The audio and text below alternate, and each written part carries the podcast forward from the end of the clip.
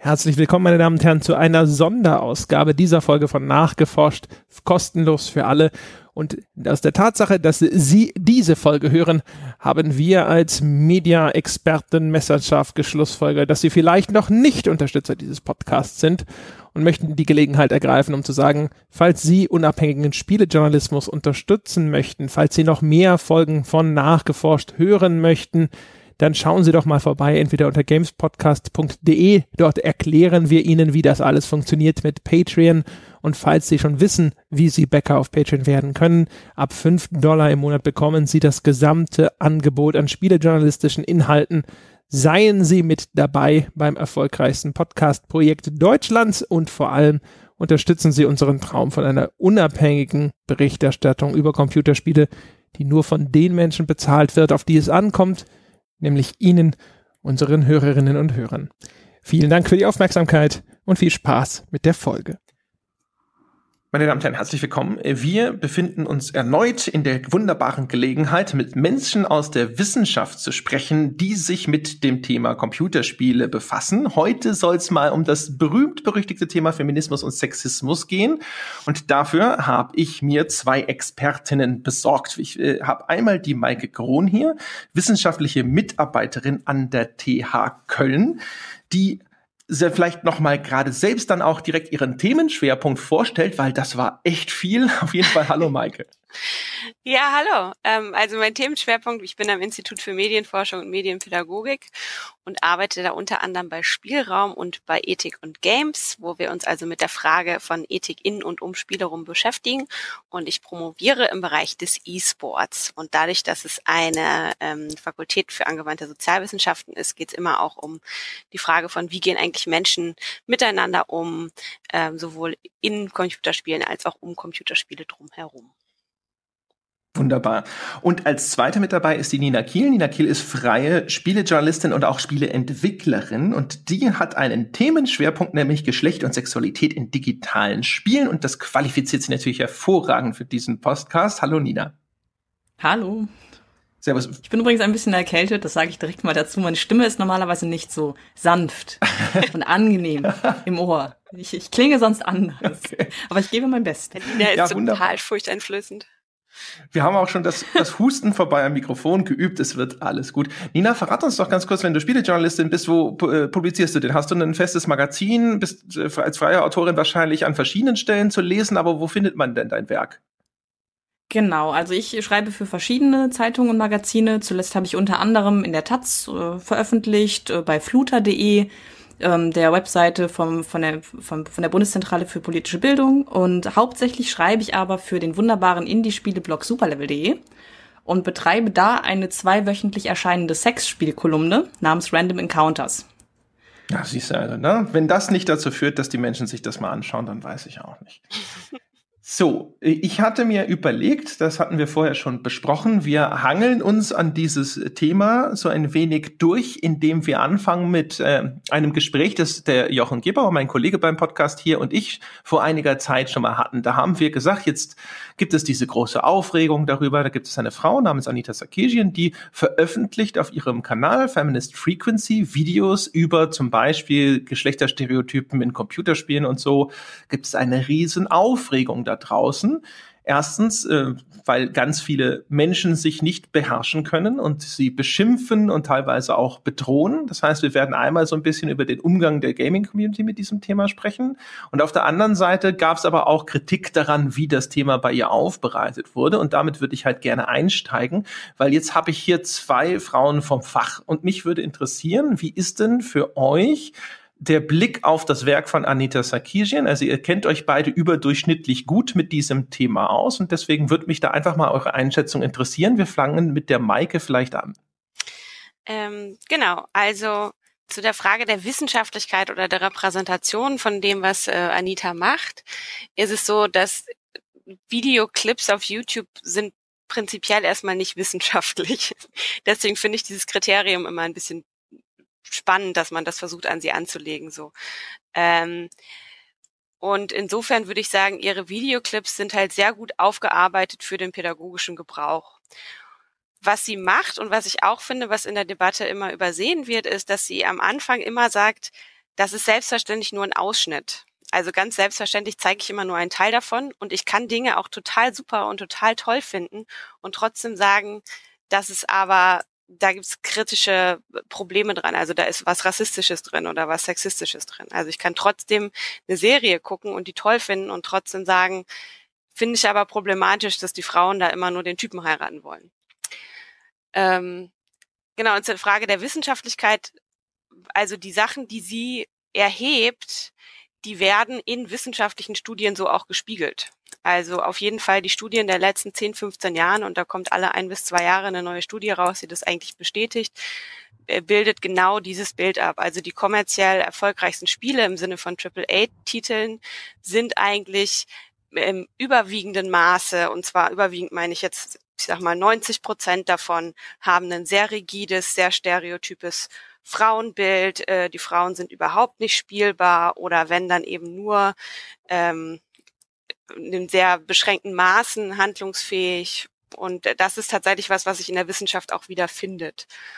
Und was sie teilweise dann sogar noch, ähm, noch verschärft, dadurch, dass sie eine breitere Analyse macht, weil die Wissenschaft ganz oft schaut sich eben zum Beispiel nur ein bestimmtes Genre an, also nur das Genre Actionspiele oder nur die AAA-Titel äh, des Jahres oder so. Aber wie gesagt, also das wird auf jeden Fall bestätigt, was sie da macht also die Ergebnisse, die sie hat, aber über wie wissenschaftlich oder unwissenschaftlich das ist, das ist halt so ein bisschen ja, schwierig zu sagen. Okay. Nina, verrat uns deinen Blick auf Anita Sarkeesian, also beziehungsweise auf das, das Werk von Anita Sarkeesian, nicht die Person. Also zunächst finde ich diese ähm, ewige Diskussion über die Wissenschaftlichkeit oder den wissenschaftlichen Gehalt der Videos seltsam, denn es war ja nie angesagt, dass die Trope is Women-Reihe wissenschaftlich sein sollte, eine wissenschaftliche Arbeit. Es hieß halt, dass Anita Sarkeesian sich mit der klischeehaften Darstellung von Frauen in Videospielen auseinandersetzen möchte und genau das hat sie ja getan. Und wie Maike schon sagte, es sind halt YouTube-Videos. Ob die nun als wissenschaftlich fundierte Arbeiten überhaupt gelten könnten, ist hochgradig fraglich. Und das Werk von Sarkeesian allein daran zu messen, halte ich für problematisch, weil es ja ihr erklärtes Ziel und auch ein gutes Ziel ist, gerade diesen Diskurs, der ewig im akademischen Raum verhaftet geblieben ist, in die allgemeine Öffentlichkeit zu rücken. Und das hat sie auch sehr erfolgreich getan. Deswegen finde ich gut, was sie macht, gehe mit den meisten Videos und Aussagen durchaus auch konform. Aber natürlich gibt's auch ähm, kritische Details, die man ja durchaus anmerken kann. Also ich bin auch nicht mit allem einverstanden, was sie sagt. Und das kann man ja durchaus dann ähm, konstruktiv diskutieren. Gut. Sehr schön. Ich, ich, würde mal an der Stelle so noch mal ganz kurz einfach der Vollständigkeit halber ein, zwei Sachen aufgreifen, die in dieser Diskussion immer wieder zur Sprache kommen. Und zwar die, ein Kernargument von den Menschen, die äh, Kritik in einer Form äußern, dass man sie nicht direkt unter den Tisch fallen lassen muss, ist ja, dass Spiele dort falsch charakterisiert werden. Ein ganz berühmtes Beispiel ist, dass sie eine Szene zeigt, zum Beispiel aus Hitman, wo der Hitman halt, ich glaube, eine Stripperin in irgendeinem Club umbringt und sie dann wie Abfall in eine Mülltonne wirft. Und dann wenden viele Menschen daraufhin ein, das sei ja eine völlig optionale Handlung und diese Mission ließe sich zum Beispiel auch völlig ohne diesen Mordanschlag spielen etc. pp. Da würde mich mal interessieren, ist das eine legitime Kritik oder wie würdet ihr das sehen? Keine Ahnung, möchte jemand? Ja, gerne. Bitte. Also soweit ich mich entsinnen kann, hat sie in der entsprechenden Passage nicht behauptet, dass man so vorgehen müsse, wie man es tut. Sie zeigt halt nur die Möglichkeitenräume auf. Also sie erwähnt, welche Formen der Geschlechterdarstellungen und der Handlungsmöglichkeiten es in Videospielen gibt. Und man hat in diesem Spiel nun mal die Möglichkeit, diese Stripperin umzubringen und wegzuwerfen. Mehr stellt sie halt gar nicht dar.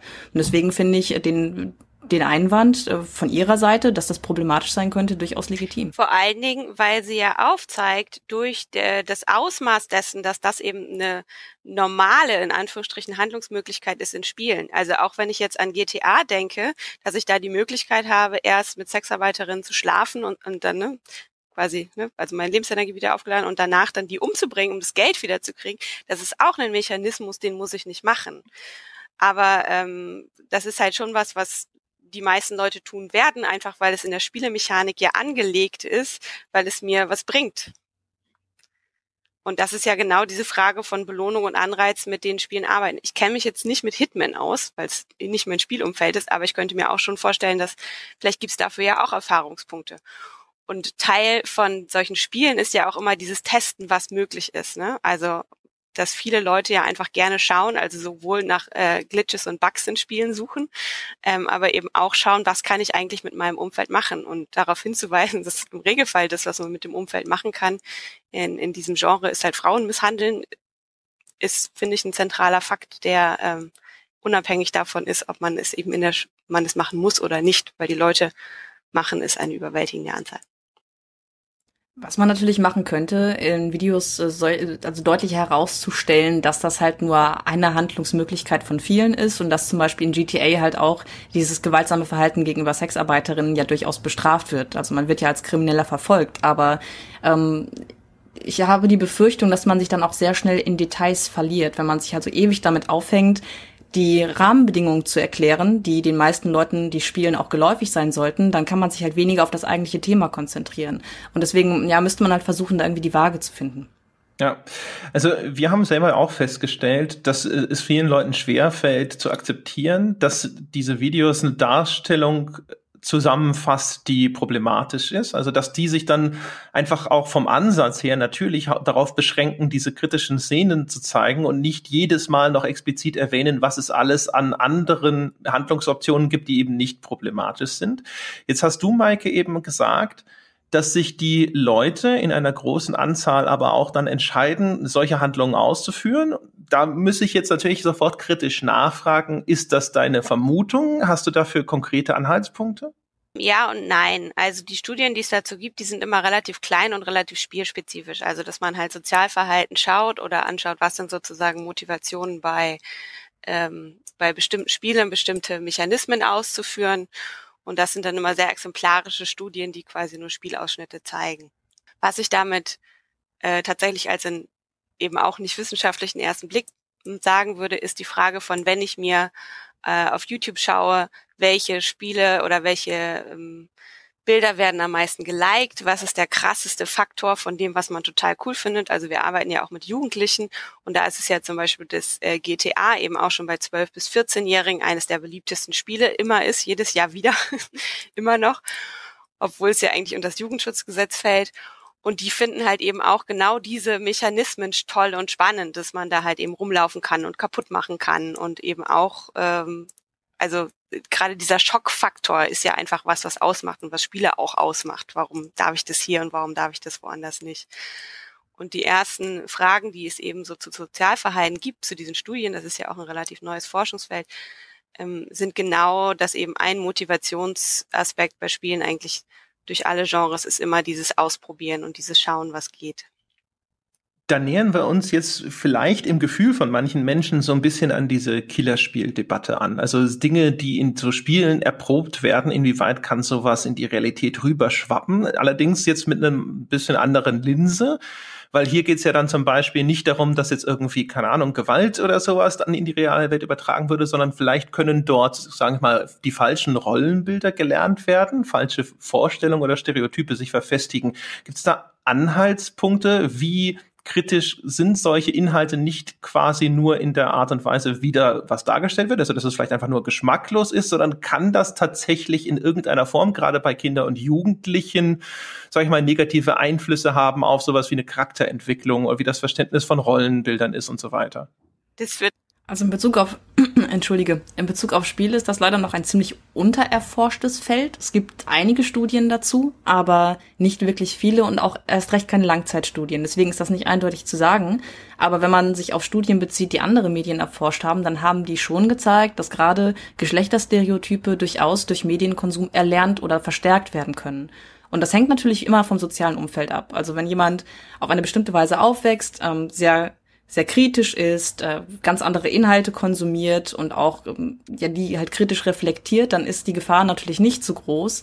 Aber bei anderen Leuten kann das schon wieder anders sein. Also man sollte auf jeden Fall im Hinterkopf behalten, dass da eine Einflussnahme stattfindet. Ich würde es gerne ergänzen. Also, und zwar, Nina hat völlig recht, die Medienwirkung oder die Medienrezeption ist eigentlich so gut wie gar nicht erforscht. Dadurch, dass es eine sehr große Variablen gibt, ne, gucke ich das alleine, rede ich da mit meinen Freundinnen drüber und so weiter und so fort. Und ich habe jahrelang äh, dieses Genre, diesem Genre gefrönt, äh, äh, sogenannte Killerspiele zu spielen. Und ich glaube, dass ich relativ human da wieder rausgekommen bin, ähm, um mal Eigenimperie einzubringen. Aber genau diese Frage von wie gehe ich mit, äh, also wie wirken Computerspiele auf mich, ist eine, die nicht eins zu eins beantworten ist. Also ich kann nicht sagen, ähm, äh, ich handle in einem Spiel gewalttätig, deswegen werde ich ein gewalttätiger Mensch. Das ist auf jeden Fall falsch. Was ähm, aber schon sinnvoll ist, da würde ich den Jugendschutz verteidigen, ist, dass bestimmte Kinder ähm, oder bis zu einem bestimmten Alter, das ist natürlich nicht altersabhängig, sondern reifegradabhängig, fällt es mir schwer, bestimmte Informationen zu verarbeiten. Davon kann ich Albträume kriegen. Ähm, ich habe Probleme zwischen Fiktion und Realität oder Werbung und Serie und so zu unterscheiden. Das sind also Dinge, die auf jeden Fall schon betrachtet werden müssen aus einer pädagogischen Perspektive.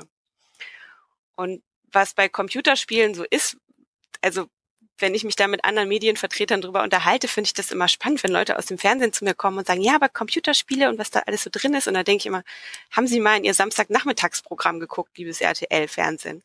Also da fragt niemand nach der Qualität der Inhalte oder nach der Gefährlichkeit der Inhalte. Das ist irgendwie auch eine Debatte, der sich nur Computerspiele stellen müssen, was mich immer sehr, äh, sehr stört.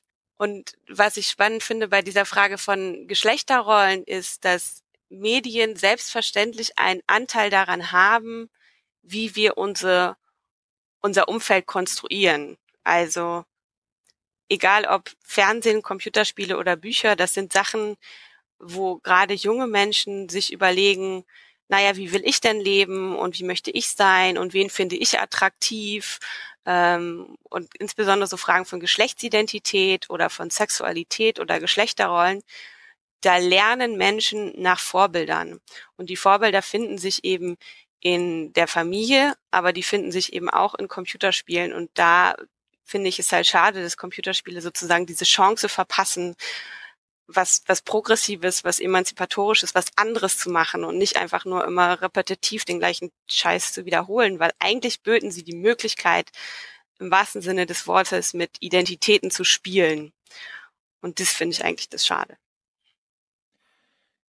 Du hast vorhin ge gesagt, so ja, äh, du könntest dir vorstellen, dass man bei Hitman da Erfahrungspunkte bekommt. Da werden jetzt vielleicht einige sofort draußen gesessen haben gesagt, so, ha, nein, kriegt man nicht.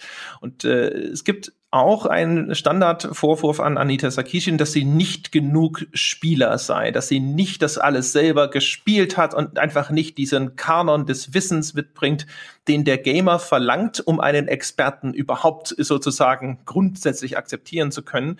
Da wird mich mal auch so ein bisschen eure Perspektive interessieren. Also äh, ist das ein Missverständnis, dass der Forscher all solche Dinge tatsächlich immer selber erleben muss, um darüber eine Aussage zu treffen? Wie wie wichtig ist es auch für eure Arbeit, wirklich viel selbst gespielt zu haben? Also ich lege sehr viel Wert darauf, möglichst viel selbst zu spielen, kann aber deswegen auch direkt dazu sagen, dass es unmöglich ist, sich sämtliches Wissen in Bezug auf alles anzueignen. Das erlaubt einfach die, die Lebenszeit, die uns zur Verfügung steht, nicht. Und deswegen finde ich es legitim, andere Quellen zu nutzen zum Beispiel, also die Erkenntnisse anderer Leute einzubinden und eben nicht alles vom Anfang bis zum Ende zu spielen. Man sollte die Gewissheit haben und mitbringen, dass man sich ein gutes, komplexes Bild von dem jeweils zu besprechenden Gegenstand gemacht hat. Aber man kann halt unmöglich alle Hintergrundgeschichten lesen, alle Zusatzinhalte, die möglicherweise noch veröffentlicht wurden. Das, das klappt einfach nicht. Und äh, deswegen finde ich diesen Vorwurf auch schwierig, zumal der wahrscheinlich immer aufkommen würde. Also ich glaube, als Person, die sich mit einem bestimmten, mit einer bestimmten Form der Kritik, gerade in Bezug auf Videospiele auseinandersetzt, kann man nicht ohne weiteres akzeptiert werden. Egal wo, irgendwo finden Leute immer Mängel. Und die werden einem dann ewig vorgehalten. Leider auch, äh, anstatt eine äh, Auseinandersetzung mit den eigentlichen Inhalten oder Kritikpunkten zuzulassen. Also man hängt sich dann lieber an diesen vermeintlich gravierenden Mängeln auf, anstatt sich wirklich mit dem Diskussionsgegenstand auseinanderzusetzen. Das passiert zuverlässig immer, egal wie viel Fachwissen man mitbringt. Ich ähm, würde das unterstreichen, was Nina gesagt hat und vor allen Dingen auch nochmal sagen, Leute haben ja eine unterschiedliche Spielebiografie. Ne? Also Nina und ich haben da auch mal lange drüber geredet, dass wir aus völlig unterschiedlichen Ecken kommen, was wir spielen. Ich habe zum Beispiel einfach seit ich ein Kind war, immer kompetitiv gespielt im Team eigentlich, fünf gegen fünf, ähm, beziehungsweise dann StarCraft eins gegen eins oder zwei gegen zwei. Aber wenn ich kompetitiv in einem Spiel spiele, dann habe ich einfach Training mehrmals die Woche. Also ich meine, ich promoviere nicht ohne Grund aus E-Sport, ich bin besessen davon so, ja. Ähm, aber wenn ich halt mehrmals die Woche äh, Training habe, sei es jetzt StarCraft oder Team Fortress oder Enemy Territory oder was auch immer, dann kann ich nicht nebenbei noch, äh, was weiß ich, die Mass Effect-Reihe ähm, spielen. Und außerdem ist es auch nochmal, ich habe eigentlich nur am Rechner gespielt, andere Leute spielen halt nur Konsole, das heißt, es ist überhaupt nicht leistbar. Das zweite ist, dass ich das an sich super wichtig finde. Ähm, wie Nina auch schon meinte, man braucht eigentlich einen Fundus. Also was mich aufregt, ist gerade im Rahmen dieser sogenannten Killerspieldebatte, dass ich das, also auch das Gefühl hatte, wirklich Leute lesen, was hinten auf den Spielen draufsteht und bilden daraus ihr Urteil. Das stimmt natürlich nicht. Also auch die USK oder die FSK oder so machen da ein bisschen mehr, bevor sie ein Spiel beurteilen, aber auch darüber kann man streiten. Ähm, und ich finde das schon wichtig, dass man sich äh, mit einem Genre verfasst, dass man sich eben aber auch damit verpasst, ver befasst, warum ist es so faszinierend? Also warum habe ich überhaupt einen Immersionseffekt? Warum habe ich einen Flow-Effekt in Spielen? Weil ich glaube, dann ist man schon auch eine bessere Kritikerin. Aber es ist genauso wie in anderem, jedem anderen Mediengenre. Ich kann auch Filme kritisieren oder ich kann mir auch äh, Geschehen auf der Straße angucken und sagen, ich finde es nicht in Ordnung, jemanden zu schlagen, ohne dass ich irgendwie sowas schon mal erlebt habe oder gemacht habe, einfach weil ich ein reflexiver Mensch bin. Und man muss sich ja, wenn ich kurz ein, äh, äh, eingrätschen darf, die Frage stellen, inwiefern diese Kritik oder diese Fragestellung in Bezug auf Anita Sarkeesians Werk überhaupt angebracht ja, ist. Denn sie sagt ja, dass sie ähm, stereotype Geschlechterdarstellungen von Frauen herausarbeiten möchte sie zeigen möchte. Das war es im Wesentlichen auch und das tut sie ja auch. Natürlich geht sie da nicht so intensiv auf den Kontext ein und das kann man kritisieren, aber das eigentliche Ziel der Reihe ist ja erreicht. Also sie hat genau das vorgelegt, was sie vorlegen wollte. Und zwar einfach diese Darstellungen zu zeigen und zu kommentieren ich finde das auch spannend, weil wenn ich Vorträge halte oder ähm, irgendwas Workshops mache oder so, dann habe ich eigentlich immer ein bis zwei Maskulinisten dabei, die sofort anfangen, in diese Kerbe zu schlagen und mich fragen, wie viele Stunden am Tag ich eigentlich spiele. Und ich immer denke, Leute, ich muss arbeiten. Ich würde gerne mehr spielen. Aber also meine Arbeit ist natürlich total toll. Wir haben es gerade im Vorfeld schon ein bisschen besprochen. Die erlaubt mir halt auch in meiner Arbeitszeit zu spielen, gerade weil wir als Spielraum, also so heißt ja das Institut, wo ich arbeite, den Ansatz haben, wir urteilen eigentlich nur ähm, über die Spiele und wir setzen die nur in der pädagogischen Arbeit ein, wenn wir die gespielt haben. Und wir spielen ja eben genau auch schwierige Spiele. Also wir nutzen auch Dinge wie äh, GTA oder Call of Duty oder andere Sachen, um uns damit kritisch auseinanderzusetzen mit ähm, jüngeren Leuten, die diese Sachen spielen als Konsolen.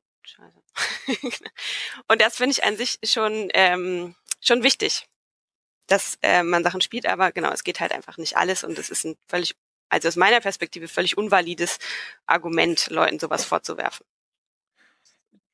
Mich würde mal interessieren jetzt, wie ist denn jetzt euer Erleben von Computerspielen? Also ihr seid ja natürlich wahrscheinlich einfach durch eure Arbeit noch ein bisschen zusätzlich sensibilisiert, ne? So wie, keine Ahnung, wenn ich jetzt mir einen BMW M3 kaufen will oder so, dann bemerke ich die auf einmal an jeder Straßenecke. Das heißt, ihr euch fallen vielleicht auch eher kritische Passagen in Computerspielen eher auf, aber sitzt ihr vor den aktuellen Großproduktionen und denkt euch irgendwie alle zehn Minuten so, ei, ei, ei, ei, schon wieder?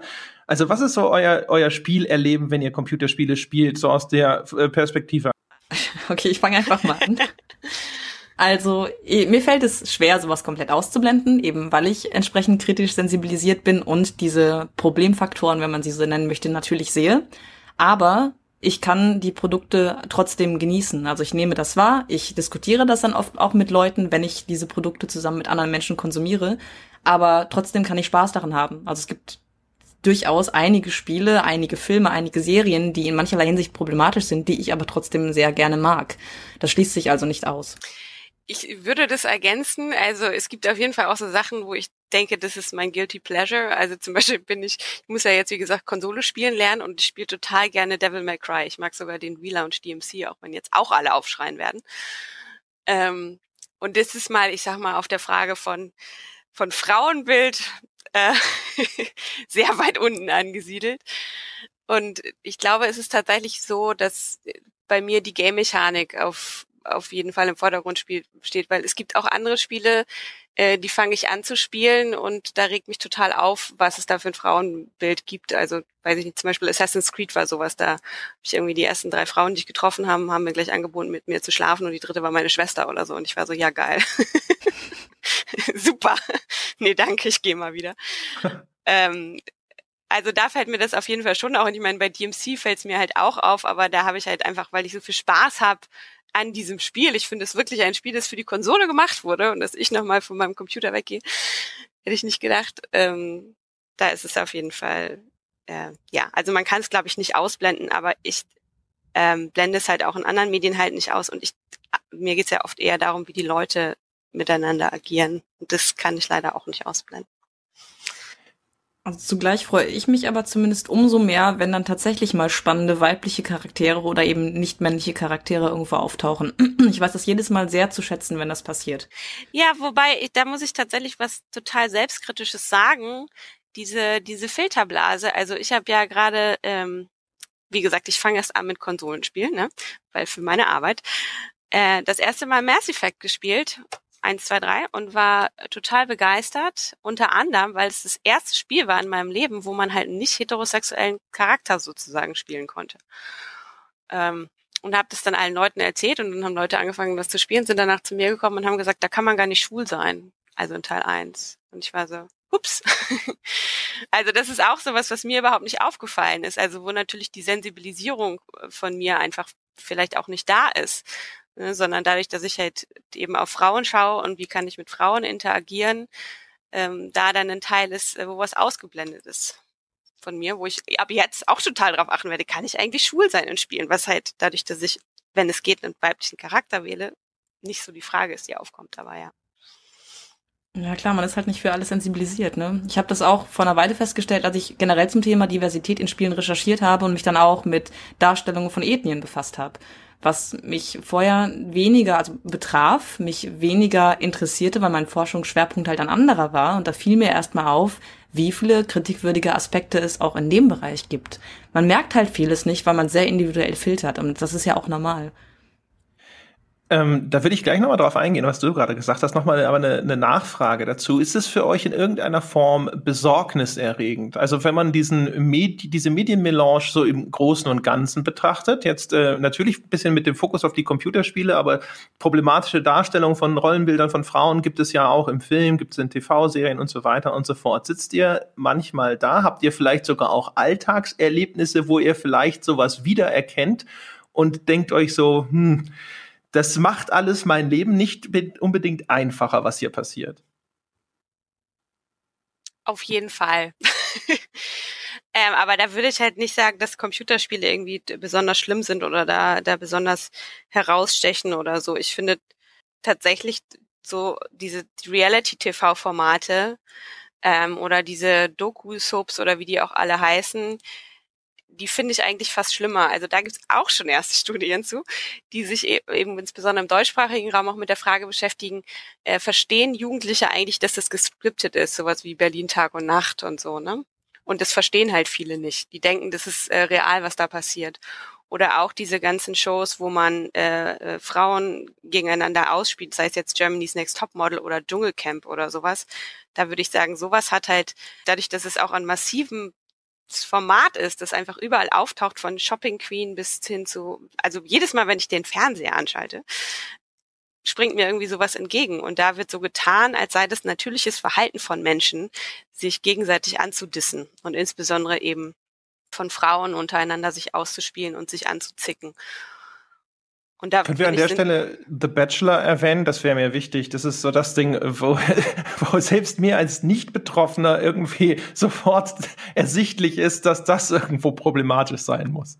Ja, genau. Und das finde ich halt total, also das ist halt ja unwahrscheinlichen Boom in den letzten zehn Jahren äh, erlebt. Also auch mit so einer ganz komischen äh, Debatte, die da eben so rübergeschwappt ist, würde ich sagen, aus den aus den USA und dass man sich halt hinstellt und sagt, seht ihr, so sind Frauen. Wir beobachten sie in ihrem natürlichen Habitat des, des Dschungelcamps, ja.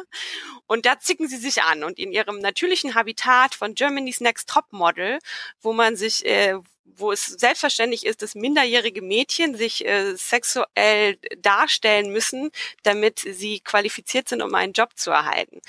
Also je mehr man das auf einer Metaebene sieht, finde ich, desto schlimmer wird's. Und äh, das ist auf jeden Fall eine Entwicklung, äh, finde ich, die bestimmte andere mediale Mechanismen auch konterkariert. Also wenn man andere Medienangebote anschaut, die ja im Serienformat teilweise sehr hochwertig produziert werden, wo ich ja alternative Frauenbilder habe, wo Frauen Polizistinnen sind, wo Frauen Anwältinnen sind, wo Frauen Ärztinnen sind, wo ich denke, dieses spielt jetzt nicht unbedingt die Realität wieder, aber schön, dass es das gibt. Und dann eben gegenüberstellt diese Reality-TV-Formate. Äh, das finde ich tatsächlich, ähm, also das finde ich, ist eine schlechte Entwicklung in den, in den Medien, die ich gerade sehe. Ja, wenn das nur in einem Medium oder in einer Serie, einem Film passieren würde, könnte man es ja ohne weiteres verschmerzen. Aber das Problem ist halt diese gesellschafts- oder medienübergreifende Verbreitung von gewissen, gewissen, gewissen Geschlechterklischees. Und äh, eben weil das so weit verbreitet ist, nimmt man tendenziell auch eher an, dass es wohl irgendwie fundiert sein müsse oder in der Realität verortet. Oder YouTube zum Beispiel, dieses Mädchen gegen Jungs und No-Goes by Girls, damit die Weiber jetzt mal wissen, wie sie sich zu verhalten haben und so. Ich meine, YouTube ist so eine Größe für junge Menschen und da ist einfach also dieses wie Marie Meinberg letztens sagte, das ist sexistischer als jede Mario Bart Show. Dem würde ich völlig zustimmen. Vielleicht mal, aber, ja, bitte. Äh, Entschuldigung, ich wollte noch sagen, du hast ja gefragt, ob wir das in unserem täglichen Leben merken und ähm, also keine Ahnung, da kann Nina mir gerade gerne widersprechen, aber natürlich merkt man das, ne? Also ich meine, das merkt man immer, also als Frau ist man immer wieder betroffen von, egal ob es jetzt eine volle U-Bahn ist oder eine Diskothek oder äh, wie auch immer von, also zum Beispiel vorgestern bin ich abends nach Hause gefahren und dann hat sich ein Typ neben mich gesetzt und hat gesagt, ich bin ja schon ziemlich geil. Und dann sitzt man so alleine in so einem U-Bahn-Wagen mit so einem Typen, und denkt sich so, geil, ich gehe dann mal auf die andere Seite des U-Bahn-Wagens, weil aussteigen kann ich gerade nicht so. Draufhauen ist auch nicht legal.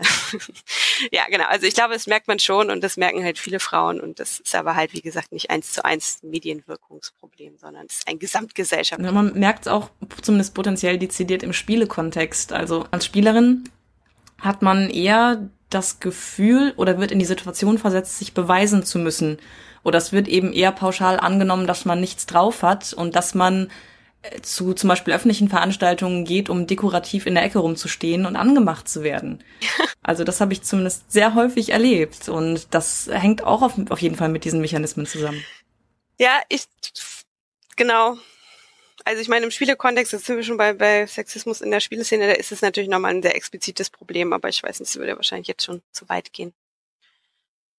Nö, das ist ja, da können wir an der Stelle dann auch ruhig die, die Überleitung dazu machen. Ähm, da waren wir jetzt sowieso, wir haben das ja schon mehrfach gestreift, also auch was so dir das Echo auf Anita Sarkeesian angeht. Ähm, der Umgang mit der ganzen Diskussion. Also Maike, keine Ahnung, äh, wenn, ich, wenn ich das nicht verraten soll, kann ich das nicht rausschneiden, aber du hattest ja im Vorfeld sogar Bedenken und hast dir erstmal überlegen müssen, ob du bei diesem Podcast wirklich mitmachen möchtest, weil du schon verfolgen konntest, wie andere Frauen, die sich öffentlich zu dem Thema geäußert haben und vielleicht auch kritisch geäußert haben, dann im Internet irgendwo ein entsprechendes, äh, also quasi die, eine verbale Misshandlung erleben mussten. Ja. Äh, ja, auf jeden Fall. Ähm, und das ist natürlich nochmal extrem, wenn man sich eben öffentlich äußert, aber das ist prinzipiell was, was statistisch betrachtet, und da gibt es ja auch Untersuchungen zu, fast jede Frau erfährt, also eine Form von Belästigung online, die dann teilweise eben hin bis hin zum, zum Stalking reicht. Und das ist auch was, was sich nicht unbedingt gebessert hat in den, in den letzten Jahren. Also es hat sich geändert, ähm, würde ich sagen, im Verhältnis zur LAN-Party-Kultur, die man früher noch hatte, also Ende der 90er, Anfang des 21. Ne? Ähm, aber es ist auf jeden Fall was, was ich immer, was ich immer mit bedenke. Und wenn ich irgendwas rede oder publiziere oder so. Es gab auch schon sehr schöne Blog-Einträge über mich. Da sind wir natürlich eigentlich auch schon ne? bei den Auswirkungen auf den Alltag. Also, dass man sich dann sofort Gedanken machen muss darüber, was äh, kann das für Folgen haben, wenn ich mich zu diesem Thema äußere. Also, ich meine, wir haben jetzt bei, als zwei Typen diesen Podcast zu dem Thema gemacht. Der, das war alles sehr anfeindungsbefreit. Ich möchte mir natürlich einbilden, dass das auch daran liegt, dass unsere Community so wohlfein und gebildet ist aber man läuft da, glaube ich, deutlich weniger Gefahr, wenn man sich als Mann zu dem Thema äußert, selbst wenn man sich da quasi sehr verständnisvoll äußert und der Meinung ist, dass das, was die Anita Sarkeesian da macht, durchaus in Ordnung ist. Aber das ist ja auch eine Auswirkung, dass man so in so einer, ja, in einer Internetwelt existiert, wo man schon aufpassen muss, was man sagt, wenn man äh, nicht automatisch dann irgendwo ein, äh, mit Beiträgen ausgesetzt werden möchte, die teilweise schon recht hart sind. Es gibt ja auch eine quantitative Studie zu dieser ähm, Gamergate-Sache, die halt tatsächlich einfach mal ausgewertet hat, wer war betroffen von Gamergate und da halt eben festgestellt hat, dass natürlich wesentlich mehr Frauen als Männer betroffen waren und das, obwohl die Frauen, die ja betroffen waren, im Regelfall nicht mal Journalistinnen waren und dass halt die Männer, die sich posit also die sich positioniert haben gegen Gamergate und für die Frauen, wesentlich weniger belästigt wurden. Also die sind eigentlich nicht von Doxing und so betroffen worden, haben ähm, ein Zehntel der, der Hate-Zuschriften gekriegt oder der Twitter-Belästigung und so weiter und so fort. Weil es natürlich schon auch darum geht, dass, äh, dass Frauen halt einfach was anderesartiges sind in der Szene und das sind sie leider immer noch, auch wenn es eben Wandel gibt. Also die Form der Belästigung ist halt auch eine ja. andere, wenn man männlich oder weiblich ist. Denn Frauen erleben halt viel mehr Androhung sexualisierter Gewalt zum Beispiel. Oder überhaupt Beleidigungen, die auf ihr Geschlecht abzielen und auch Aussagen, die sich ähm, auf zum Beispiel die individuelle Attraktivität, Attraktivität beziehen. Und das hast du als Mann so gut wie gar nicht, dass dir jemand sagt, hey, du bist hässlich und deswegen musst du dich halt mit diesem Thema auseinandersetzen. Du hast ja sonst nichts.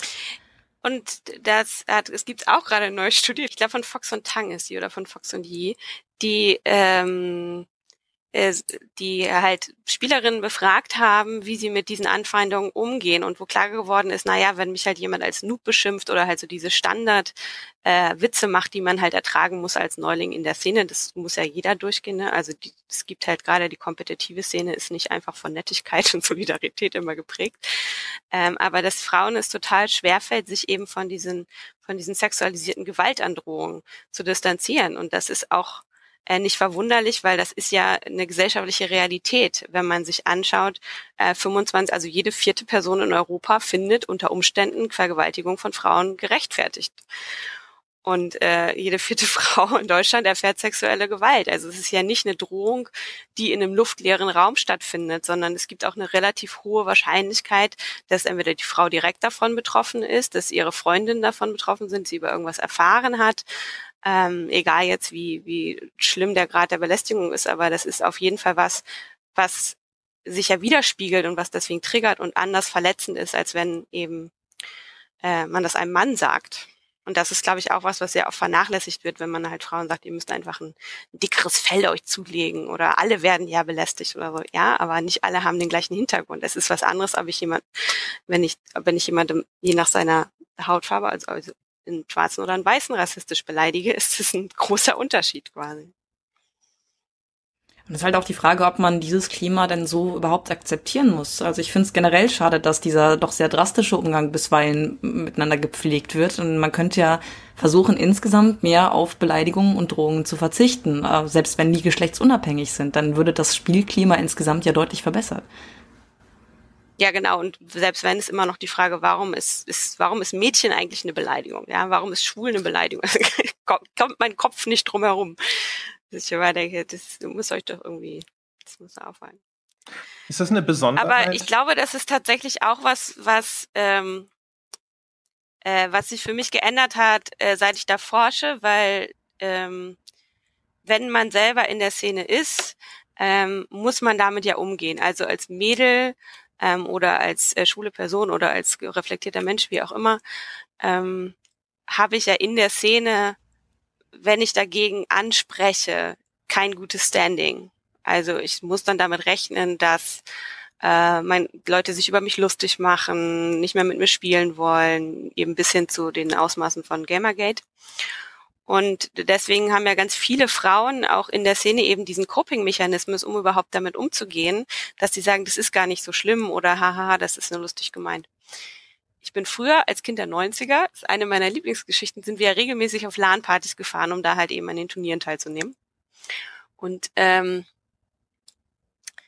ein, auf dieser einen LAN-Party zum Beispiel wurden wir morgens von Hardcore-Pornos geweckt, bevor die Turniere anfingen. Und äh, die Leute, die bei Counter-Strike gewonnen haben, die haben, haben Gummipuppen gekriegt. So. Und ich fand es damals total lustig als 16-Jähriger, so, weil ich dachte, hihi, äh, der hat Penis gesagt. Also ja, ja, nicht ganz so, aber auf jeden Fall ist es ja auch die Frage, dass man erst teilweise im Nachhinein sich umdreht und denkt, was hat das eigentlich mit mir gemacht? Also was hat das mit mir gemacht, dass da Leute sich auf eine LAN-Party gehe und Leute ankommen, mir in die Brüste fassen und sagen, ich wollte nur mal gucken, ob die echt sind. Also es gibt ja ein Ausmaß an, an sexueller Gewalt, den Frauen auch ertragen müssen, wenn sie Teil der Szene sein möchten.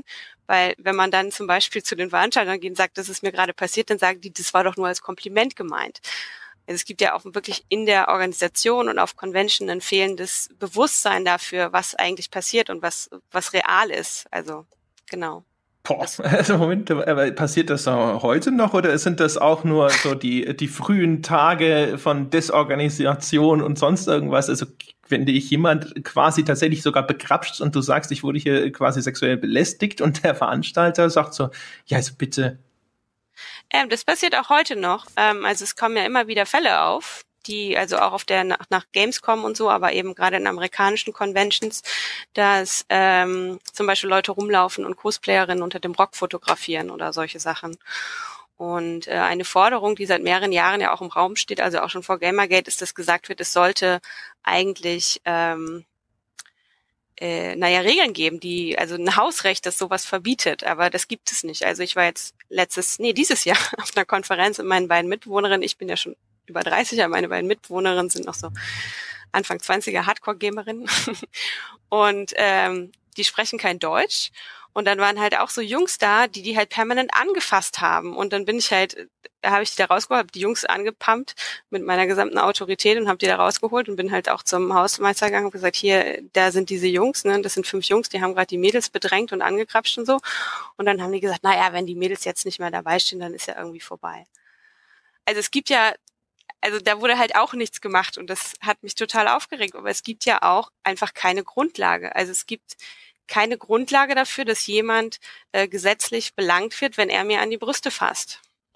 Ähm, also genau, es ist ja Silvester in Köln, Riesendebatte gewesen, bla bla bla, und jetzt wollen sie das Strafrecht recht bla bla, aber an sich ähm, gibt es dafür keine Grundlage, dass ich sagen kann, diese Person ist schlecht, außer ein Vorbewusstsein bei den Leuten, die das organisieren, die sagen, nee, sexuelle Belästigung äh, ist wie am Arbeitsplatz, sind Frauen davor geschützt und deswegen sind die auch bei uns äh, auf der Convention davor geschützt. Aber es ist nicht, äh, es ist nicht, nicht so unbedingt.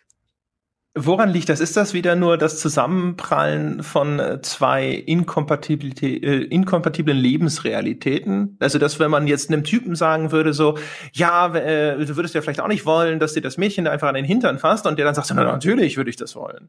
Oder ist das was spielt da mit rein? Also es ist ja auch zu einem gewissen Grade so ein bisschen tabuisiert. Also ich könnte mir zum Beispiel auch vorstellen, gerade wenn ich so die Reaktion von dem Hausmeister höre, dass äh, sexuelle Gewalt ist sowas sehr Unangenehmes. Damit will man sich vielleicht gar nicht auseinandersetzen und ist wahrscheinlich froh, wenn man das einfach nur abwiegeln kann und diese Auseinandersetzung damit vermeiden kann. Also woran liegt es, dass das Verständnis dann teilweise auf der männlichen Seite nicht vorhanden ist? Was ist da so eure Annahme zumindest?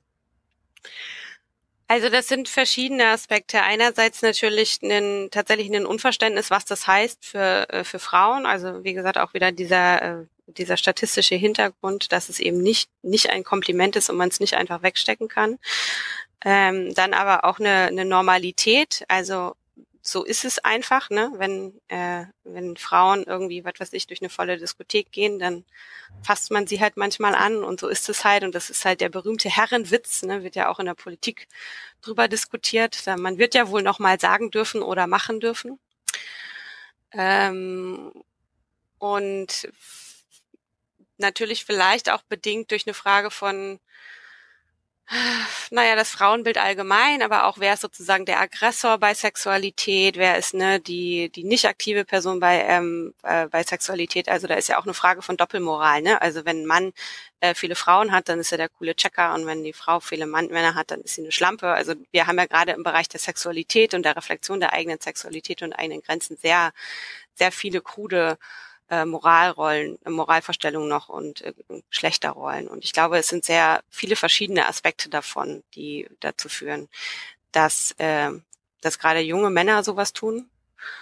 Und auch in der Pädagogik sagt man, naja, es ist teilweise vielleicht ja so ein Suchverhalten, aber ich denke, es ist kein Suchverhalten. Also ich meine, wenn mir ein Mädel zeigt, ich möchte das nicht, dann ist das kein Suchverhalten, dann höre ich einfach auf. So, Entschuldigung. Ja, aber ich glaube, genau, es ist eine Vielzahl von, äh, von gesellschaftlichen Rahmenbedingungen, von Sozialisationsfaktoren, von äh, kann ich kann habe ich bin ich Empathie gewohnt, äh, glaube ich, das ist das Verhalten, das von mir erwarnt wird, gelte ich als Schwuchtel, wenn ich sowas nicht tue und so. Also es sind sehr viele Faktoren. Ja, ein Faktor mag noch sein, dass sexualisierte Gewalt in einem gewissen Rahmen ja auch romantisiert oder ästhetisiert wird. Also dass es immer wieder heißt, Frauen wollen ja erobert werden. Und eigentlich finden sie es gut, wenn man es lang genug probiert, erkennen sie irgendwann ihre eigentlichen Wünsche, die sie nur unterdrücken oder nicht nach außen kommunizieren können. Und äh, auch deshalb finde ich es wenig verwunderlich, wenn gleich bedauerlich, dass manche Leute halt entsprechend handeln. Also auch da gilt natürlich, wenn jemand reflektiert ist, wenn jemand auf eine bestimmte Art sozialisiert wird, passiert das nicht. Aber wenn jemand diese kritische Reflexion nicht erlernt und diesen Inhalten lange genug ausgeliefert ist, dann wird er wahrscheinlich auch denken, okay, Frauen wollen halt erobert werden und zwar mit allen möglichen Mitteln. Also probiere ich das zumindest mal. Stichwort Die Twilight. Ist die Spieleszene in der Hinsicht in irgendeiner Form eine Besonderheit? Also ist der, der Zustand, dass Computerspiele jetzt über Jahrzehnte hinweg in erster Linie für weiße männliche Jugendliche entwickelt wurden und das äh, quasi die Computerspiele schon durchaus äh, immer mal mehr oder mal weniger äh, sexistische Stereotype dargestellt haben, hat das vielleicht dazu geführt, dass die Gruppe, die sich mit Computerspielen äh, beschäftigt, auch zumindest überproportional Menschen beinhaltet, die eine problematische Sichtweise haben? Oder ist ein Computerspiele in der Hinsicht weder schlechter noch besser als andere Medien? Ich finde das schwierig zu beurteilen, denn diese Probleme, die wir angesprochen haben, bestehen ja gesamtgesellschaftlich, wie auch schon gesagt. Aber in Spielen war es schon so, dass gerade zum Beispiel durch das Marketing das Stereotyp der hilflosen, zu rettenden und unfähigen Frau sehr, sehr intensiv bedient wurde und auch zumindest zu einem gewissen Zeitpunkt intensiver als in anderen Medienkontexten.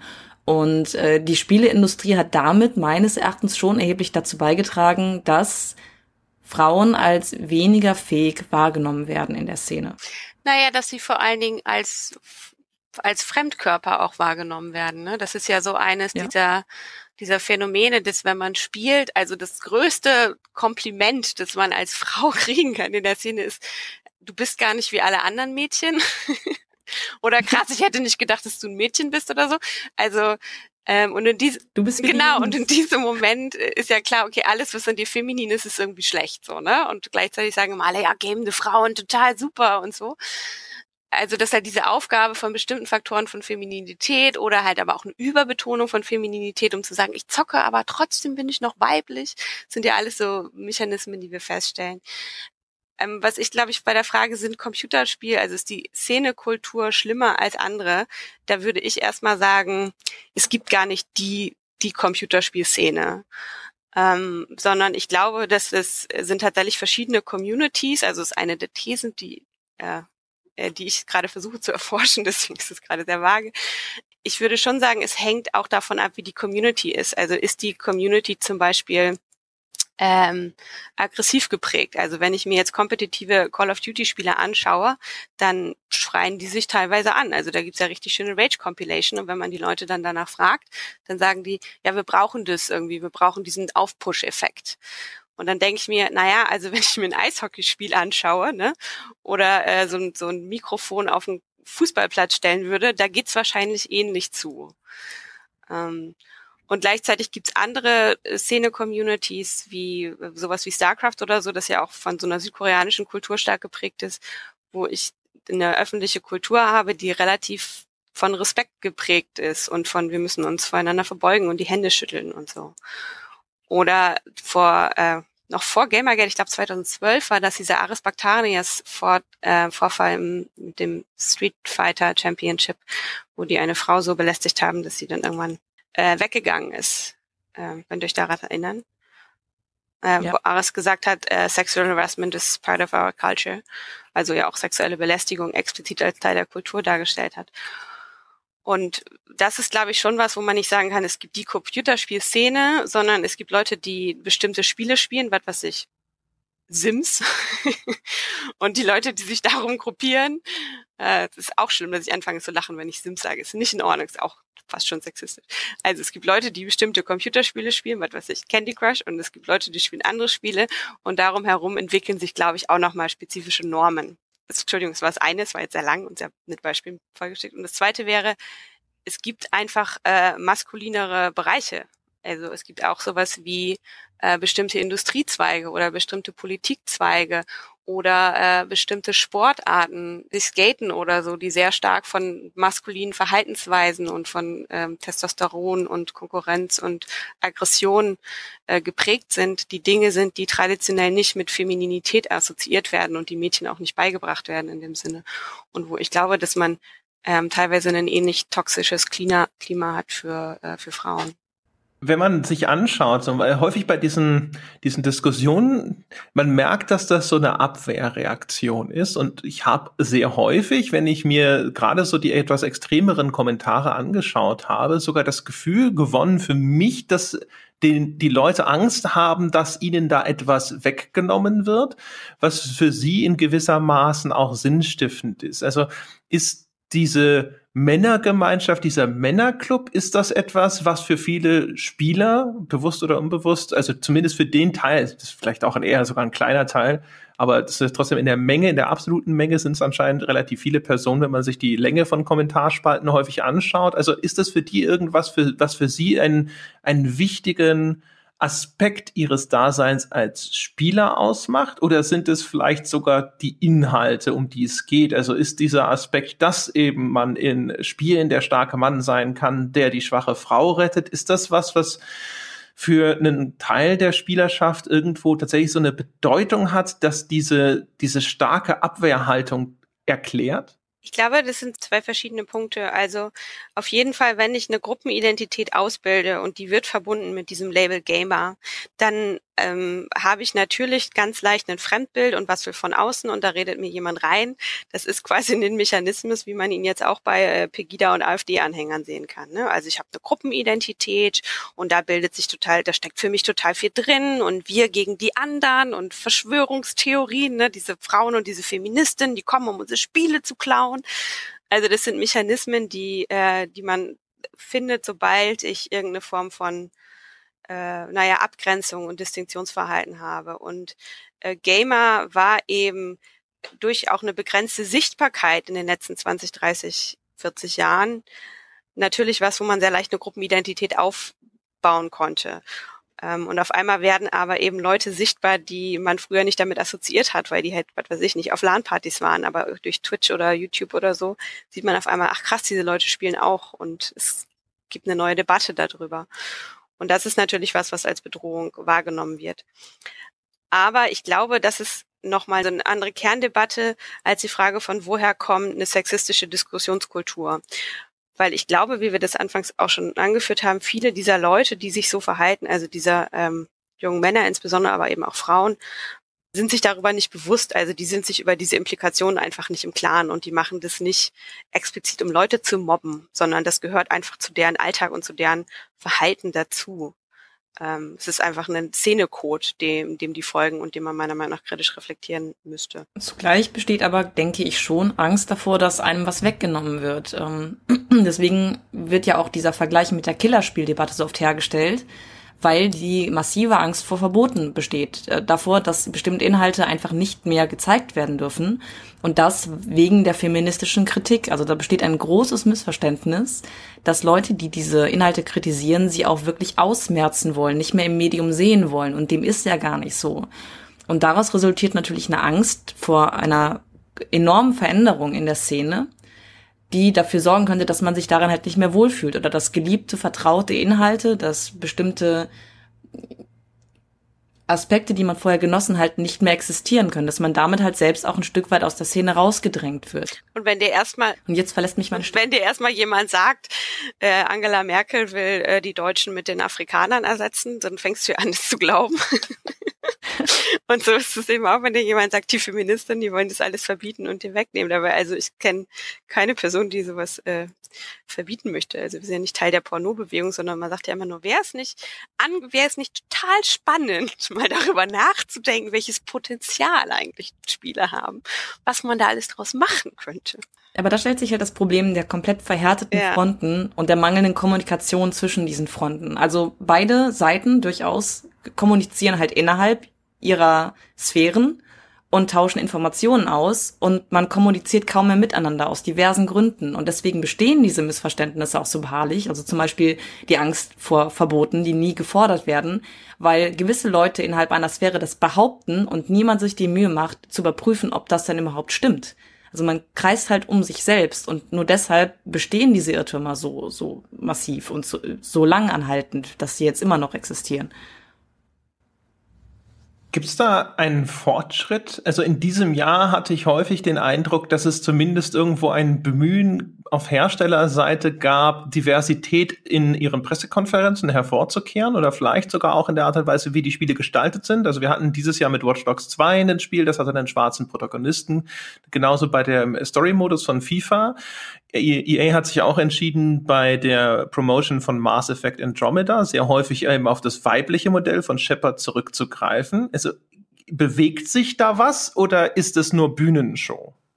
Also ich, tatsächlich glaube ich, das ist so ein bisschen die, der Nacheffekt von Gamergate ist. Ne? Also da haben ja hat sich die Industrie erst, ähm, ich möchte mal sagen, auf die falsche Seite der, äh, der Barrikade begeben. Und ähm, selbstverständlich merken die dass sie sich ändern müssen. Aber ich glaube, letztlich ist es einfach ein Marketing, also eine Marketingfrage. Also so platt das ist. Ich glaube nicht, dass die das aus ähm, aus reinem oder gutem Herzen tun, sondern die stellen fest, ach krass, das sind alles gar nicht 35-jährige Männer, die spielen, sondern ein Großteil der Leute, die spielen, sind Frauen. Also je nachdem, welche Studie man fragt und welches Genre man sich anguckt, sind es ja zwischen, ich sag mal, 20 bis 50 Prozent. Und äh, die sind auch nicht alle weiß. Äh, und das ist was, wo die Industrie drauf reagieren muss und wo die Industrie drauf eingeht. Und auch die anderen Sachen, die die Industrie ähm, implementiert hat, was so Toxic Behavior angeht, also die Frage von, wie kann ich eigentlich Spielverhalten fördern, dass der Spiel am Spaß erhalten bleibt, haben die ja auch angefangen, neue Sachen zu implementieren, zum Beispiel Blizzard in Overwatch oder in HOTS ein bisschen abgekupfert quasi von League of Legends auch. Und das sind natürlich aber auch Fragen von Finanzen. Also gerade wenn ich an so das MOBA-Genre gucke, also Heroes of the Storm oder so, dann möchte ich natürlich, dass die Leute eine gute Spielerfahrung haben, damit sie weiterspielen, damit sie dann irgendwann einen tollen neuen Skin kaufen oder so. Also ja, ich würde sagen, es sind auf jeden Fall Ansätze der Wandel zu einer inklusiveren Spielkultur ähm, auf der inhaltlichen Ebene also rein auf der inhaltlichen Ebene. Frage ist, hat das mit Reflexion zu tun oder mit Marketing? Und das kann man, glaube ich, nicht abschließend beantworten. Da bin ich vielleicht ein bisschen zu verbittert.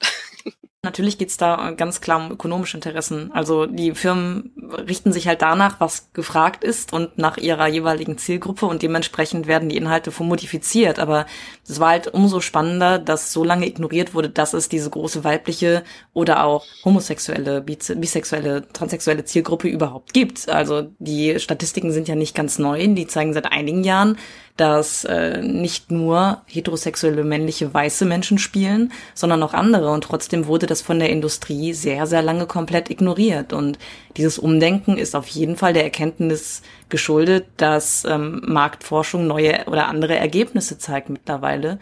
Und das kann man natürlich auch kritisieren und sagen, okay, das ist, das ist kein Resultat von Reflexion. Aber andererseits freue ich mich einfach überhaupt über diesen Wandel. Ich bin froh, dass er stattfindet, ganz gleich aus welchem Grunde. Und ich würde auch unterstützen, dass inhaltlicher Wandel definitiv stattfindet. Der ist weit davon entfernt, abgeschlossen zu sein. Es gibt sehr, sehr viele Aspekte, die kritikwürdig sind. Zum Beispiel praktisch keine alten Frauen in Spielen. Das ist das, was mir am meisten auffällt. Aber man ist sich dieser Problematik mittlerweile bewusst. Und dazu hat halt auch Anita Sekisien wesentlich beigetragen und versucht etwas zu ändern. Und das finde ich gut. Ich finde übrigens spannend bei dieser Frage von Repräsentation, was passiert, wenn die Leute nicht ihre Repräsentation haben. Also bei Rust zum Beispiel, als sie das veröffentlicht haben, wie die Leute ausgerastet sind, weil die keinen, ähm, keinen mit 30er weißen Mann sozusagen spielen können, sondern die ja gezwungen waren, als jemand anders zu spielen. Finde ich immer schön, wenn Leute mir, ähm, also wenn Leute einem nahelegen zu sagen, naja, aber du kannst, du spielst ja auch Devil May Cry, also macht's ja nichts, dass du als Typ spielst. Wo ich denke, ja, aber wenn ich die Chance hätte, dann würde ich immer noch eine Frau wählen. Weil es halt schon was mit Identifikation auch zu tun hat und mit wie sehr kann ich mich reinversetzen und wie sehr kann ich mich als Teil der Geschichte fühlen. Ja, manche Leute verstehen es echt erst, wenn man sich selbst in diese individuelle Situation verfrachtet. Da kann man noch so viel reden, aber es kommt nicht an. Es wird wirklich erst Klarheit geschaffen, wenn man dafür sorgt, dass diese jeweilige Person genau die Unannehmlichkeiten nachvollziehen kann, die andere erfahren.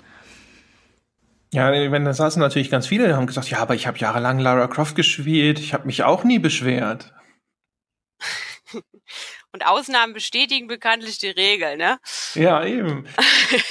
Wo wir gerade bei dem Thema sind, das würde mich mal auch äh, interessieren äh, will das mal in den Raum stellen, ist auch ein Argument, das sehr häufig äh, gebracht wird, dass ja auch die männlichen Spielfiguren in ihrer Darstellung idealisiert ja, werden und die hätten alle ja ein Waschbrett, Bauch und Muskeln und sonst irgendwas, da sei ja auch dann ein verfremdetes Körperbild und so. Also der, äh, im Grunde genommen so die, der, die männliche Spielfigur ist ja im Grunde genommen auch von solchen Darstellungen betroffen. Da würde, das lasse ich jetzt mal hier so stehen und bin auf die Statements gespannt. Jetzt kommt meine Lieblingsfragestellung und meine Stimme verlässt mich gerade komplett. Ich überlasse mal kurz Maike das Feld und versuche mich zu regenerieren. Ja, das stimmt. Also, wie gesagt, also der 35-jährige weiße Mann ist auf jeden Fall im Regelfall der Protagonist. Und der hat im Regelfall sehr heteronormative Art und Weisen, wie er aussieht. Aber äh, die Frage, wie Charaktere sexualisiert werden und objektiviert werden in dem Sinne, ist völlig anders. Also Frauen werden sexualisiert, indem man ihnen unfunktionale Rüstung gibt und indem man sie wie Objekte behandelt und indem irgendwie die sexuelle Gewalt, die sie erfahren, als Handlungsmotivator für den Mann dient und all diese Dinge. Und die Sexualität, die, also die Sexualisierung, die sie die an den Avataren verübt wird, ist ja eher so, dass sie fragil dastehen, sehr komische Verrenkungen machen, ähm, dass Kerrigan bei StarCraft als Ghost eine Vollpanzerung trägt und sobald sie dann die Sir Queen wird, auf einmal High Heels hat. Das ist total sinnvoll. Und bei Männern drückt sich die Sexualität oder die Sexualisierung ja über Stärke aus, über Macht aus, über äh, Heteroverhalten aus, also über ganz andere Maßnahmen, die wieder in dieses Schema passen, was wir vorhin auch schon hatten, der Mann als äh, Aggressor, die Frau als äh, fragiles Wesen.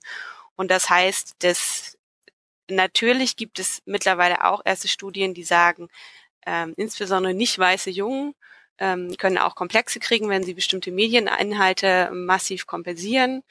Ähm, es gibt auch eine gesellschaftliche Entwicklung hin zum heterosexuellen Mann. Es gibt jetzt auch den Körperrasierer für den Mann und so. Also es sind natürlich auch Zwänge, die auf Männer zukommen und die auch im wachsenden Maße auf Männer zukommen. Aber das ist halt was völlig anderes ähm, innerhalb unserer Gesellschaft, ob der Mann äh, nach Stärke und Macht streben muss und die Frau nach Unterwerfung, um attraktiv zu sein. Und das ist ein maßgeblicher Unterschied bei der Darstellung, der nicht übergangen werden darf, würde ich sagen. Aber jetzt kann Nina mich vielleicht auch ergänzen. Das mache ich gerne und ich versuche es zumindest, soweit man mich noch verstehen kann. Also es stimmt, dass auch bei Männern eine Idealisierung stattfindet. Das ist halt typisch für Heldenfiguren. Helden werden üblicherweise idealisiert dargestellt, sie sind stärker, sie sind klüger, sie sind oft auch schöner als andere Menschen. Aber bei männlichen Figuren hat man eine viel größere Vielfalt. Zum Beispiel das Spektrum der Körperformen ist ein viel größeres. Es ist nicht unüblich, auch mal einen untersetzten Helden zu haben oder einen sehr stark gebauten bis sogar fettleibigen Helden und auch vor allem alte Männer. Alte Protagonisten sind halt nicht ganz unüblich, während es in Videospielen generell kaum Frauen in tragenden Rollen gibt, die älter sind als 30. Das sieht man so gut wie gar nicht. Und dementsprechend gibt es natürlich auch immer Ausnahmeerscheinungen, sowohl die idealisierten männlichen Helden auf der einen Seite als auch die nicht idealisierten Frauen auf der anderen. Aber insgesamt ist halt die äh, Form der Ästhetisierung bei Männern eine ganz andere und eine viel weitläufigere. Und bei Frauen hat man das in der Form nicht. Das kann man insbesondere schön an den MOBAs beobachten, wo man ja wirklich äh, Dutzende bis Hunderte von äh, Avataren hat. Und wenn man die einfach mal sortiert in äh, weibliche und männliche Avatare und was wird einem da angeboten, wobei natürlich die Identifikation bei MOBAs jetzt nicht die größte ist, aber trotzdem ist es ja auch ein Teil dieses, äh, dieses Problems und dieses Phänomens. Ja, Beat'em-Ups sind auch noch ähm, gute Beispiele ja. dafür. Da sieht man halt meistens sehr vielseitige männliche Charaktere, auch solche, die wirklich dick sind, die alt sind, äh, die zum Teil auch monströs sind. Und die Frauen haben üblicherweise zumindest fast alle die gleiche Körperform und sind fast alle gleich alt. Es gibt auch da Ausnahmen, aber die sind ziemlich rar. Bringt mich nochmal zu einer Frage. Und zwar habe ich mal mit meinem äh, geschätzten Kollegen Jochen habe ich mal drüber gesprochen. Und der hat mal so die Frage in den Raum gestellt, wie viele Fälle überhaupt existieren äh, inzwischen, wo man nicht die Auswahl hat. Also in den meisten Rollenspielen kann ich inzwischen einen Charakter frei erstellen oder kann ich auch zwischen äh, weiblich und männlich wählen. Und äh, genauso, sage ich mal, gibt es sehr viele Spiele, die überhaupt keinen Avatar per se haben, also Rennspiel oder sowas, wo ich dann einfach nur ein Auto steuere. Das heißt also, meistens spricht man sehr über einen relativ isolierten Bereich von Spielen, die halt einen einzelnen Protagonisten besitzen und der ist dann tatsächlich in sehr vielen Fällen halt einfach männlich. Aber das heißt also, die, die Problematik ist halt nicht nur also auf diese Wahlfreiheit beschränkt, sondern selbst da, wo ich die Wahl habe, sind die Möglichkeiten eingeschränkt. Also gerade wenn ich zum Beispiel in Rollenspielen einen weiblichen Charakter erschaffen kann, sagt ihr, dann ist, habe ich aber meistens eben nicht die Möglichkeit, von dieser Idealfigur abzuweichen. Ist das richtig? Ja. Genau, auch in Online-Rollenspielen. Es gibt halt relativ wenige Möglichkeiten, zum Beispiel dicke Frauen zu erstellen. Bei Männern hat man meistens ein größeres Körperspektrum, das man abdecken kann. Und ähm, auch ältere Frauen zum Beispiel sind da eine Seltenheit. Also ich freue mich äh, zum Beispiel gerade riesig, zum zweiten Mal Dark Souls 3 zu spielen, das als alte Frau.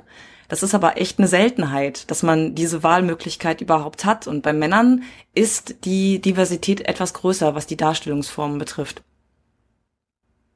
Was ist denn eure Prognose oder was ist denn mal eine Handlungsempfehlung? Also wenn, die, wenn wir an diese Diskussionskultur denken, was glaubt ihr, was müsste denn geschehen, damit sich das besser wird? Das automatisch besser, indem jetzt vielleicht die Hersteller auch vielleicht auf Marktrealitäten reagieren und sagen, oh, okay, die weibliche Zielgruppe ist vielleicht doch ein bisschen größer, selbst für, keine Ahnung, Actionspiele, als wir bislang dachten oder die ist am Wachsen und deswegen versuchen wir da auch inklusiver zu sein in der Art und Weise, wie wir Spiele erstellen und das wird sich dann halt einfach so entwickeln, dass dann eben auch der Anteil weiblicher Spieler zunimmt und das ändert dann auch den Diskurs. Oder ist das eher pessimistisch so von der Prognose und ihr sagt so, na, also wahrscheinlich, keine Ahnung, das wird jetzt auf Jahre hinaus zumindest noch so bleiben? Also, weiß nicht, was ist eure Erwartungshaltung, wie das jetzt weitergeht?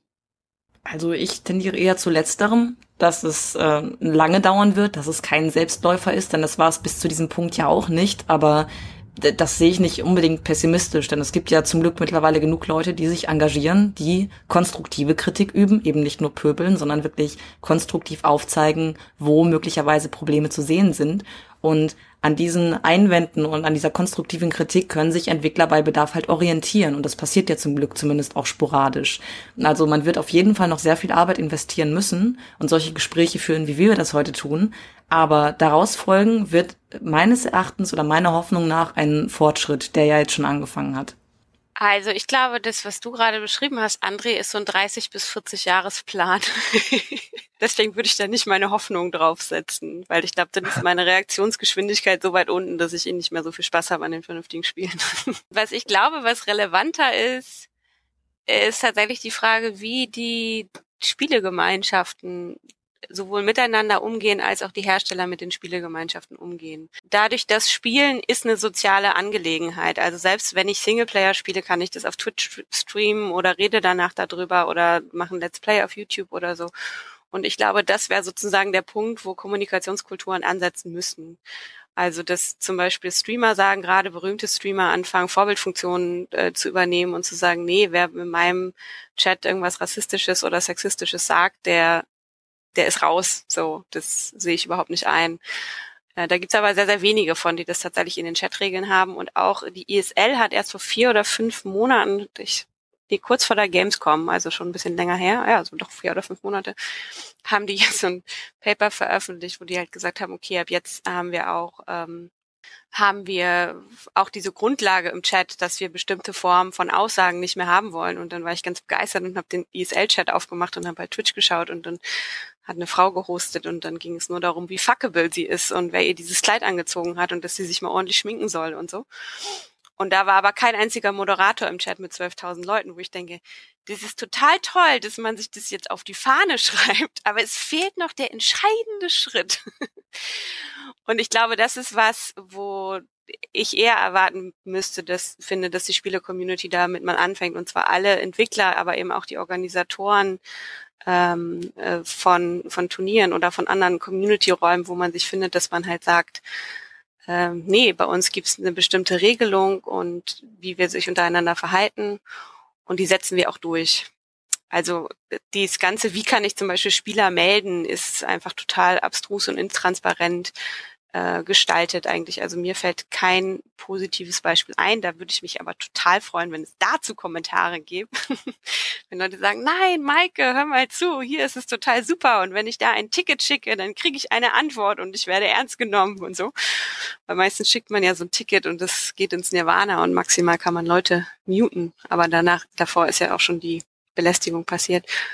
Naja, das wäre auf jeden Fall was, wo ich denken würde, wenn man da ansetzen würde, wenn man wirklich soziales Verhalten fördern würde und nicht mal nur über Sanktionen und Ausblenden und Verbieten nachdenken würde, ähm, das würde, glaube ich, schneller was helfen und auch den Leuten, die betroffen sind und in der Szene helfen. Und auch die Leute, die vielleicht nicht aktiv spielen, aber Spaß haben zuzuschauen, sei es jetzt Let's Plays oder Twitch, denen würde das auch helfen, weil das ja auch nochmal eine Ausstrahlform hat über die äh, Szene hinaus. Lässt sich das eigentlich auch über die Gestaltung der Spiele befördern? Ich habe neulich mal einen Beitrag ge gehört, sogar in einem Podcast, über prosoziales Game Design in Overwatch.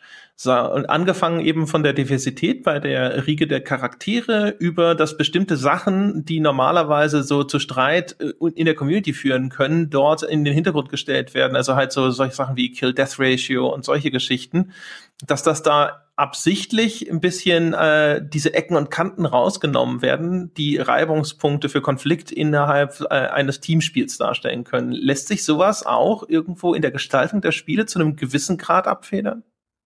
Also die Spielgestaltung ist natürlich so ein Ja-Aber-Ding, weil wie wir ja eingangs schon gesagt haben, ich kann nicht Medienwirkung oder Medienrezeption, kann ich nicht eins zu eins hervorheben.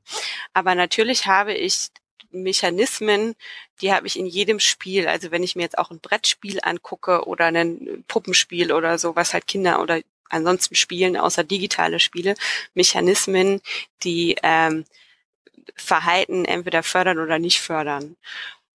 Und deswegen meinte ich, kann da vielleicht die Game Designerin was zu sagen, weil ähm, ist, ich finde es ja schon spannend, dass man in fast allen diesen ähm, äh, Rollenspielen, also keine Ahnung, ich habe wenn dann immer nur so Hack and Slay oder so gespielt und jetzt halt so ein bisschen angefangen mit Sachen, die tatsächlich mehr Geschichte haben. Aber selbst wenn man die gute Person ist, ist eigentlich der zentrale Spielmechanismus immer noch, ich mache alles kaputt und es stört aber im Regelfall keinen.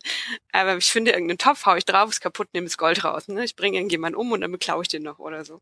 Und das ist ja zum Beispiel ein Spielemechanismus, den ich eigentlich sehr spannend finde, dafür, dass man eigentlich äh, der oder die Heldin ist. Und nur in sehr wenigen Spielen wird er sanktioniert oder auch nur sanktioniert, wenn man dabei erwischt wird. Mir fällt gerade der Name von diesem Spiel nicht ein. Kennt ihr, das ist so ein relativ, ist so ein Indie-Game, wo man zwei Figuren hat, die, wo das Geschlecht nicht ganz klar ist, die so durch so eine Wüstenlandschaft schweben. Journey. Vielleicht. Oder was meinst du? Vielleicht. Ist das ist so eine Wüstenlandschaft und so relativ einfache Grafik. Ja, also ich hätte auch sofort auf Journey getippt. Also sehen so. sie so ein bisschen aus wie Beduinen? Ja, ja, genau, Journey. Ja. Achso, ich habe dich akustisch nicht verstanden. Ja, Journey ist es. Ich habe Johnny verstanden und dachte, nein, kein Männername. Johnny. Äh, und da hat der Spieleentwickler was total Spannendes gesagt, weil der hat gesagt, die haben am Anfang die Spielmechanik ähm, so designt, dass sie halt äh, soziales Verhalten fördern wollten. Und wie sie das machen wollten, war, dass wenn man äh, nah aneinander stand, dann hat man sich gegenseitig gepusht, also geschubst sozusagen, um sich einen Speed zu geben und, und schneller zu werden. Und in der Beta-Testphase haben sie aber festgestellt, dass die Spieler diesen Spielemechanismus überhaupt nicht so anwenden, sondern nur anfangen, sich mit diesem eigentlich nett gemeinten Schubsen äh, zu bedrängen, äh, zu kämpfen und halt immer zu versuchen, die andere Person einen Abhang runterzuschubsen. weil die, äh, weil das sozusagen äh, den Mechanismus war, den man kennt. Also Spiele rekurrieren ja auch total viel darauf, dass man was kennt. Also ich habe das jetzt auch gehabt, dass ich vom vom Rechner halt auf die Konsole umgestiegen bin und ich war immer so, ja, wie drücke ich denn jetzt Tab oder M? Wie komme ich denn auf die Karte? Also es gibt ja so Sachen, die erklärt einem das Spiel überhaupt nicht mehr, weil man einfach davon ausgeht, so muss es gehen. Also es ist ja auch nett, wenn man nicht so ein langweiliges Tutorial hat, sondern einfach so drin ist im Spiel. Und auf jeden Fall haben sie deswegen diese Spielemechanik geändert und haben gesagt, okay, wir müssen auch die Art und Weise, wie man äh, wie man Belohnungen kriegt im Spiel oder wie man vorankommt im Spiel ändern, weil ansonsten machen die Leute das einfach nur weiter, dass sie versuchen, sich einen Abhang runterzuschubsen.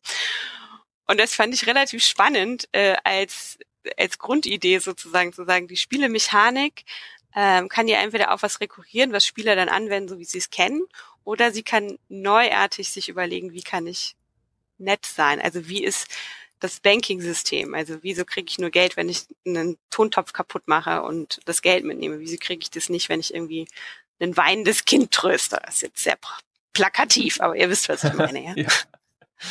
Sie haben ja aus dem gleichen Grund bei Journey übrigens auch den Voice Chat in dem Spiel deaktiviert. Äh, ich bin äh, genau mein Ding. Ich bin ja so, sozusagen der heimliche erste Vorsitzende des weltweiten Journey Fanclubs. Und, ah ja. Äh, die, die hatten ursprünglich tatsächlich auch eine normale Kommunikation in dem Spiel und das haben sie auch entfernt, weil sie gemerkt haben, dass das einfach äh, zu häufig vorkommt, dass die Leute anfangen, sich zu beleidigen, wenn einer nicht hinterherkommt oder wenn er zu langsam ist oder irgendwo, keine Ahnung, nicht da hochhüpft, wo der andere das möchte und deswegen kommunizieren diese Figuren nur so über so Emotes und haben diese vogelähnlichen chirpenden Stimmchen, die, mit denen sie sich dann was zurufen, aber die sind halt einfach alle komplett jetzt mehr oder minder nonverbal, wenn man so will. Und das passt auch viel besser ins Spielkonzept, wie ich finde. Aber finde ich halt interessant. Ne? Es ist ja auch gleichzeitig eine, ähm, eine, eine Kapitulation vor der Spiele-Community. Ihr seid so arschig, ihr könnt nicht sozial sein, also nehmen wir euch die Mechanismen weg. Ne? Also ja, da hat einer mit der Realität gearbeitet, ne? Ja, genau. Also genau, Overwatch hatte ja diesen, ich weiß nicht, ob sie ihn immer noch haben, aber die hatten ja, wenn du so GG Easy Tipps, ne, als Beleidigung an die Gegner, dann wurde das ja ersetzt mit irgendwie so einem Satz mit, ah, meine Mama ruft mich, ich muss jetzt frühzeitig ins Bett gehen und bla bla bla und so. Also, dass die diese Spielemechanik haben, dass man Leute nicht mehr beleidigen kann, sondern ähm, die Standardbeleidigungen dann in irgendwelche selbstbeleidigenden Sätze umgeändert werden. Wobei das ja nur für die eine Phrase. Genau. Und auch natürlich kann man da total schnell drum rumarbeiten. Ne? Also ich meine, die Spiele-Community ist ja nicht doof. Ich meine, hey, es sind alle kreative kleine Köpfe. Das sind sie auch schon gewohnt. Ja, genau. wunderbar. Dann, äh, Nina, erlösen wir dich mal. Ja. oh Gott, es, es tut mir so leid. Es war ein Vergnügen, aber ich kann wirklich nicht mehr. Wo du auch nur noch über äh, Emotes kommunizieren kannst. euch beiden vielen, vielen Dank, dass ihr euch die Zeit genommen habt. Bitte, bitte. Und äh, ja, euch da draußen vielen Dank, dass ihr Bäcker dieses Podcasts seid. Ich hoffe, es hat euch Spaß gemacht. Ich hoffe, es war anregend. Äh, Im Forum dürft ihr diskutieren. Denkt dran, ich habe der Maike versprochen, unsere Community ist viel besser als der Rest der Welt. Lasst mich hinterher nicht schlecht aussehen. Das war's für diesen Monat. Wir hören uns im nächsten Monat wieder. Bis dahin.